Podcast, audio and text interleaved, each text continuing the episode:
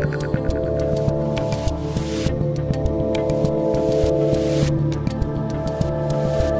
Dave Rubin, and joining me today is a teacher and educator at Grace Church School in New York City who recently wrote a piece on Bari Weiss's Substack titled, I Refuse to Stand By While My Students Are Indoctrinated. And then you can guess what happened next. Cancel culture came to his door. Paul Rossi, welcome to the Rubin Report. Thank you, Dave. It's a pleasure to be here. All right. So I've wanted to chat with you since I read the piece, and we are going to link to the piece below, and I hope everyone will read it. But for people watching right now that have no idea about any of this, can you sort of sum up the piece first, and then we'll kind of get into everything that's happened since then?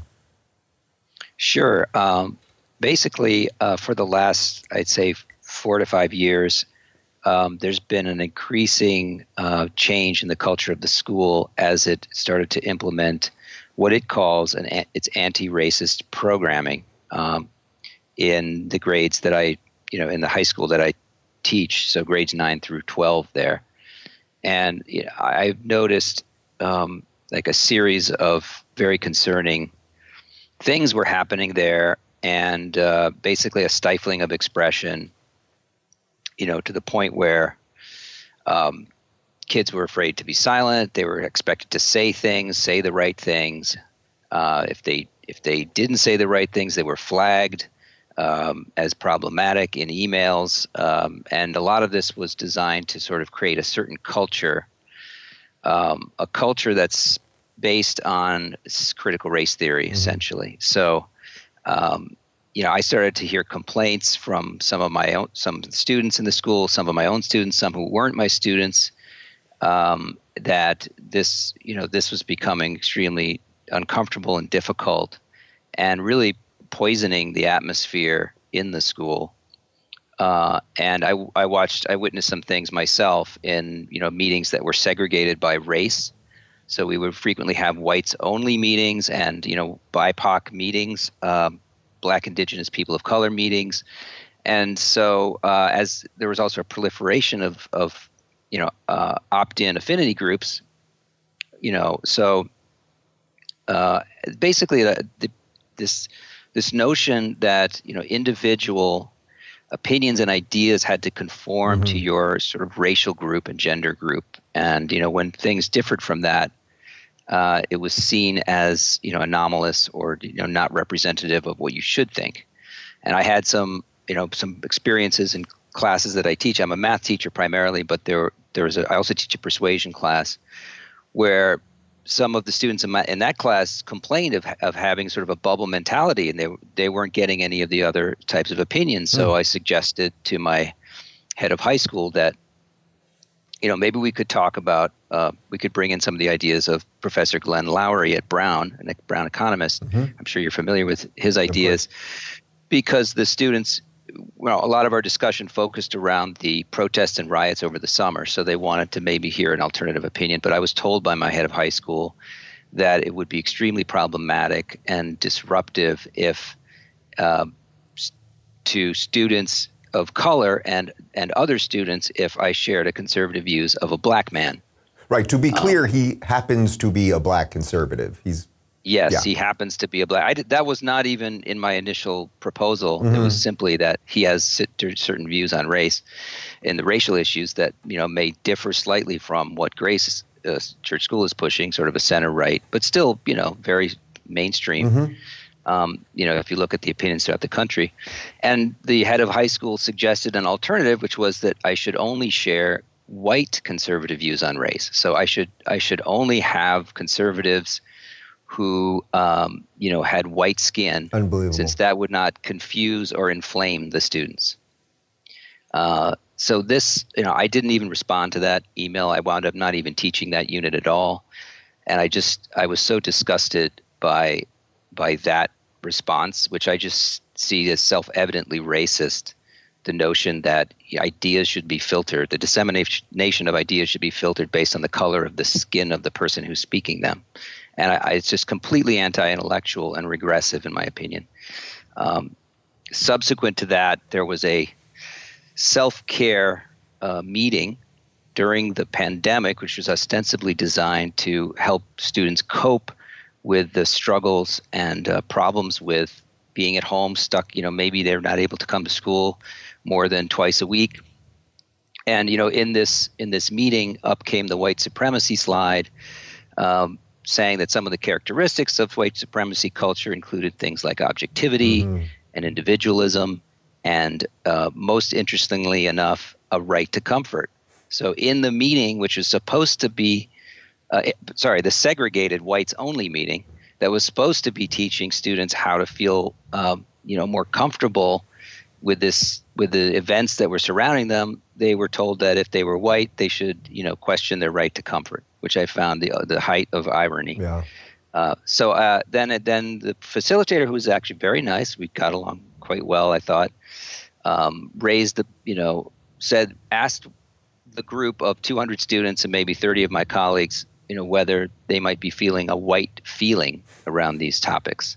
Um, and at that point, I, I decided to question uh, what that actually meant, a white feeling, what, what makes a feeling white. And um, it was, you know, I was I was a little miffed and concerned because I thought that this was blatantly racist, but I was going to try to present my questions in a in a way that was you know that wasn't antagonistic. And later she did speak to me and tell me that she didn't feel that my questions were you know offered in bad faith or anything. So um, what I was what I wanted to do by asking the question was to open up the discourse a little bit so that students may see me as an example and maybe model for them that it's okay to question ideas. Mm-hmm. It's okay to have different viewpoints.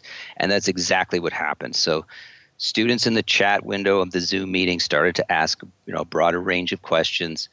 Even faculty joined in with some questions of their own. The facilitator allowed it. Um, there were a lot of questions against capitalism, so I put my own idea about capitalism in there, which was that capitalism is extremely anti racist since it's done more to lift people out of poverty, lift non white people out of poverty than, than any other you know, of its competitors. Um, some of the questions that I put in uh, also question the nature of racial identification at all. Like, why should I identify as white? Mm-hmm. Why, why should I introject an identity based on how other people see me? Why is that necessary? And so that comment and some others made their way out of the meeting, sort of violating the norm of confidentiality to um, uh, some folks that were not in the whites only meeting and caused some concern and agitation. And then they had to have meetings about the meetings. And then it was sort of a week and a half of upheaval, processing. People felt harmed. I was brought in to the, you know, to speak to my head of school and the assistant head of school. And I was, you know, asked, you know, how I felt about what I had done. Uh, and I actually felt great. So I said, you know, I'm, I'm not contrite. You know, I, I, apparently people are claiming that I've caused harm, but I, you know, no one has come to me to express this mm-hmm. harm, and and you know, they couldn't even explain the causality of how my questions could have caused the harm in the first place, and they kept uh, raising the stakes when they noticed that I wasn't contrite, and they said, well, you know, you you've caused grievous harm, you've disturbed the student's peace of mind. Uh, and at the end, when I wasn't contrite, they said, you know, it's raised to the level of harassment. And at that point, I just ended the meeting. Um, I had a subsequent meeting with the head of the whole school, um, and uh, you know he reiterated his disappointment. He he had some pretextual reasons for being upset, but clearly what was causing the problems in the school were the nature of my questions, not necessarily some of the pretextual things that surrounded it. Sure. Yeah. So okay, so there, there's a lot there, and I know that for yeah. for my my main audience that maybe hasn't heard about this yet, everything you're saying is probably not that shocking to them because I think so many people have now seen this sort of woke thing infect so many schools and you know high schools and colleges and now virtually every institution and everything else. So all this is happening and was there a moment where you like what was it in you that was like I have to say something now because I think a lot of people the question of the day is sort of what what makes people stand up because I think we're watching a lot of people fold and I'm glad to see that not only did you write the piece and, and got in touch with Bari and I'm curious how that happened as well um, but then are willing to do press after and really keep you know walking through the fire on this thing Well, once it's you know once it started to cascade, I began to feel a real sense of exhilaration and duty that I was doing the right thing. So that carried yep. me through up into the present day. Um, I wasn't sure when I started to ask what a white feeling was or ask these things in the chat, um, you know, how it would play out. I hadn't planned it. It started something. Uh, my impulse to do those things initially was simply to to provide a you know those questions were genuine but i asked them because i felt that students needed to see a teacher an authority figure model for them how free discourse is conducted and i hadn't seen anyone do that before and i felt that this was something that i could do um, and as it started to cause all of this chaos around me i realized well this is actually pretty important mm-hmm. and the more chaos was going on the more i actually felt that it was important to pursue it. Yeah, I mean, it's so extraordinary because obviously you know the story of Bret Weinstein at Evergreen, and so much of my audience knows that story, of course, and, and we've heard so many versions of this. So then, what? How did you get in touch with Bari, and how did this whole article get written, and and the whole piece there, mm-hmm. the, the public part of this, you know, not just fighting back right. internally, yeah. Right. Well, um, my contract, uh, they offer a contract year to year. And so my contract, my current contract expires the end of August. So I had to sign the contract for the next year by April 15th. And part of the contingencies of that contract wa- were that I attend restorative practices designed by the Office of Community Engagement to address the harm that I'd caused students of color and other students in the school uh, but they would not specify what those practices would be until after I signed. So I was in a bind there. So I found incredible, you know, uh, some legal representation through FAIR, the Foundation Against Intolerance and Racism. I spoke with Bari, who's a, on the board of advisors, and you know, she suggested that I write a piece about my experiences, and I wrote. Um, I wrote 5,000 words at first. I had a lot to say, and then we edited it down to something that was more digestible. Um, and then I did another draft, and then she had some tweaks, and then I, you know, so so um, the editing was very helpful but those were all my words, and I'm really, you know, I'm really pleased with the effect it's had. Right. So okay. So you put the piece out, and then you know, then then the hate starts coming. You know, you get you get support from some quarters, of course, uh, but then the hate starts rolling in, and then what's the next thing that the school did? Because this is where it really starts kind of going off the rails. Well, it is interesting. I mean, I got overwhelming support through, predictably through through you know Bari's subscribers sure. and you know through an email that I that I had placed there. But I was curious how the school was reacting. My contract, you know, this the article came out on the 13th. My contract I had to sign by the 15th. I hadn't gotten back to them yet. Um, and then on the 14th, I believe I received a threat from someone within the school community. It was not a physical threat, but it was a threat to my livelihood, my well being, and it was basically everything but. So, you know, I reported the threat to the administration. Um, I reported it to the head of school.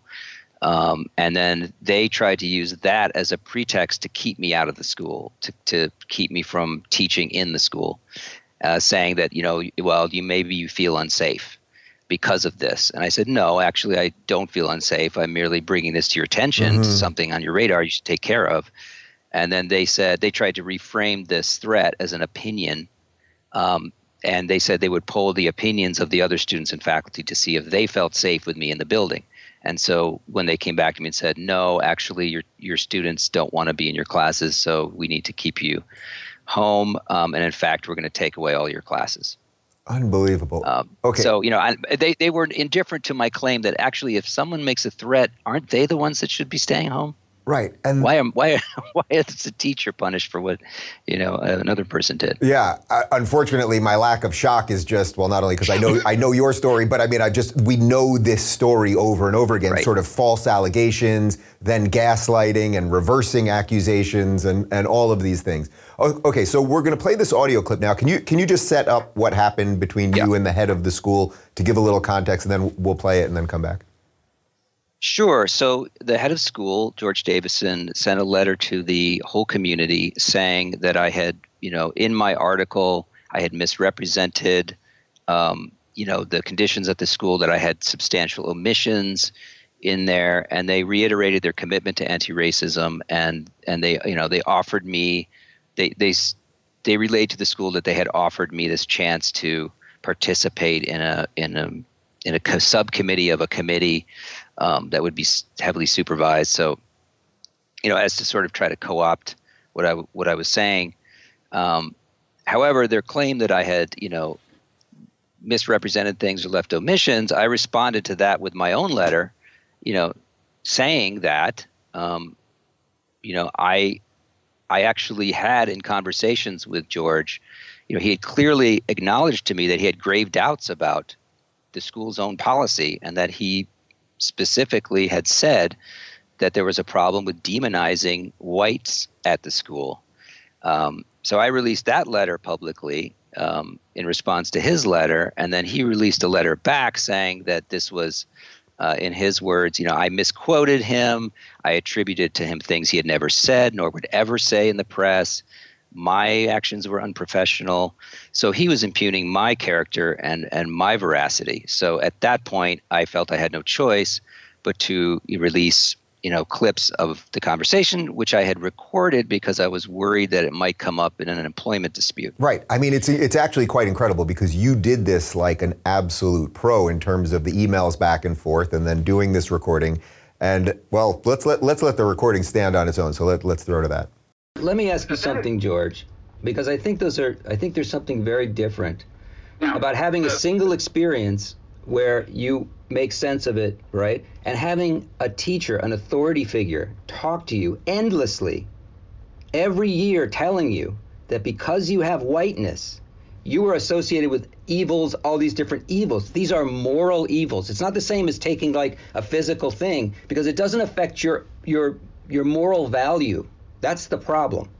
The the the the fact is that I'm agreeing with you that there has been a demonization that we need to get our hands around in the way in which people are doing this understanding. Okay, so you agree that you, we're demonizing kids? We're demonizing um, kid. We're, we're, demonizing white people for being born. And uh, and are some of our students white people? What? Are some of our students white people? Yes. Okay, so we're demonizing white. We're demonizing white kids. Why don't you just say it? We are, we are using language that makes them feel less than um, for nothing that they are personally responsible for. Okay, so that clip is quite extraordinary because, in essence, he's basically saying, yes, you're telling the truth. Yes. So you must I, have I felt kind of good, that, I guess, at that point that, that, that you released it. Yeah, I mean, I if if you back me up against a wall and you call me a liar, well, he left me no choice. Uh, I have a reputation that I have to protect, especially since I'll probably be looking for another job soon. Um, additionally, I want to make clear that the word demonization was his word. Mm-hmm. I never mm-hmm. suggested it to him. That is, you know, that's why I I was actually quite shocked that he felt that way, and I was also shocked that he hadn't taken any action on it. Because what does it mean if the head of school knows mm-hmm. that students are being demonized for their race and does nothing except share it privately with, and saying publicly something completely different? So this was just, you know, it was gratifying in a way, which is why I kind of said thank you, thank you. But it was also really disturbing because nothing had been done or seemed would be planned to be done. He did make some mention about you know they were going to have a meeting at the end of the year or something about it, but uh, that seemed totally inappropriate to the to how serious the problem was. Right. So so uh, to, to to bring this all to to now actually. So there was a little confusion, I think, at first, whether you had been let go or exactly what had happened. So you are still employed by the school, but they're just not letting you teach. Is that is that correct? That's right. That's right. Um, as of now, I still have email access. Um, I don't receive all of the communications. Uh, I'm not on all the distribution lists, as it turns out, but um, you know, at this point, I still am. Uh, I, I, still am connected to the school in that way. Um, I have been asked to be on this task force, uh, but I think I've said all I really need to say for them to to work it out themselves. Uh, frankly, I don't think there's much I need to add to that. Do, um, do, you think there's any chance? I mean, they've sort of just, in essence, doubled down, even now after having him be exposed. I mean, do you sense that there's any chance that they will reverse any of this? Is there any evidence? I mean, this is one of the key points of the whole woke thing. They don't seem to respond to truth, and very uh, well, almost in every case, they double down. Yeah, I, they have put themselves uh, in a very a precarious position, and this is, you know, you know the expression between a rock and a hard place. Okay, this is like that, but instead of being crushed, they're being pulled into opposite directions. Mm-hmm.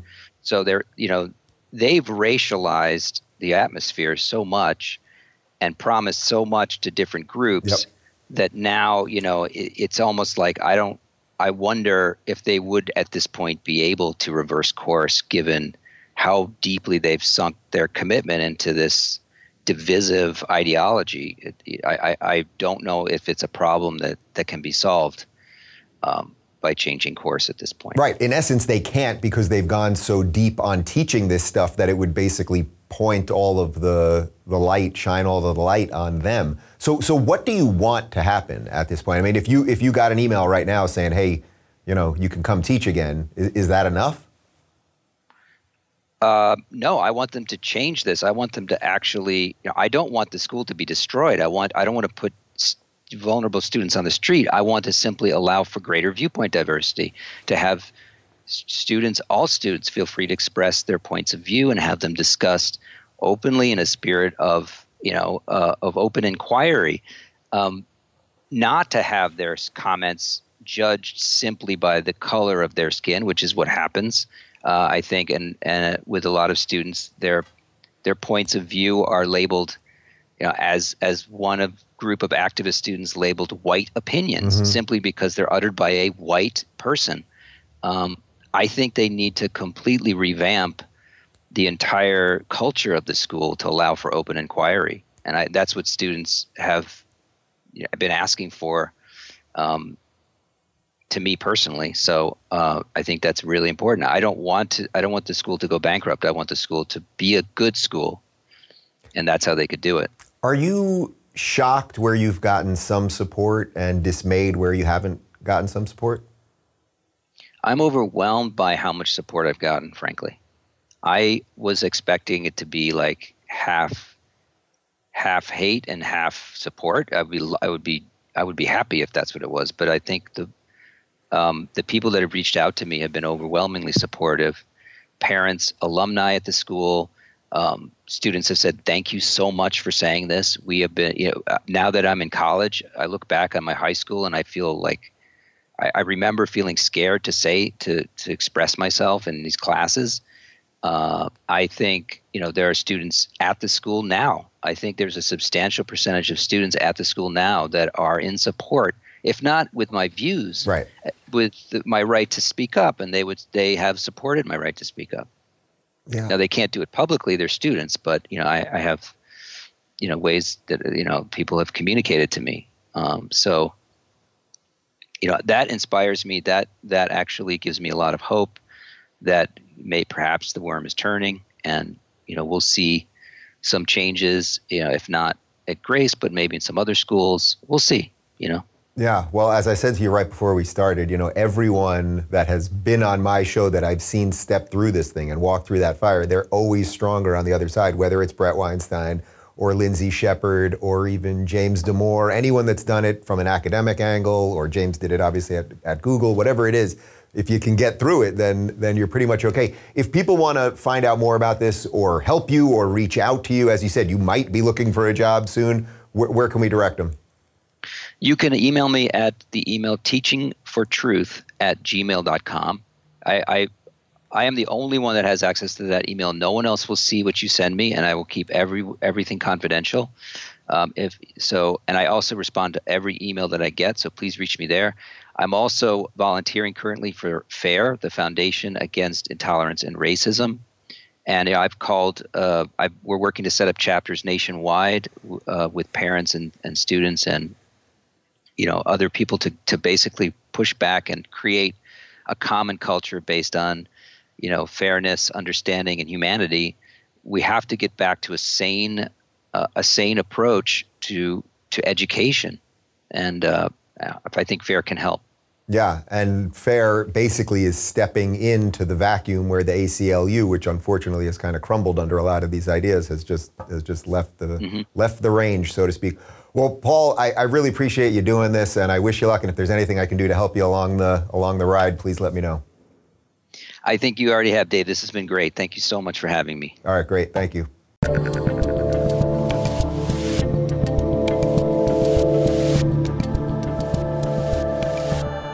Thanks for tuning in, everybody. Be sure to subscribe and rate this podcast. And don't forget, you can watch my direct messages live on Blaze TV and YouTube every weekday at 11 a.m. Pacific, 2 p.m. Eastern. And of course, if you want to connect with me personally and get early access to my sit down interviews, join RubinReport.locals.com.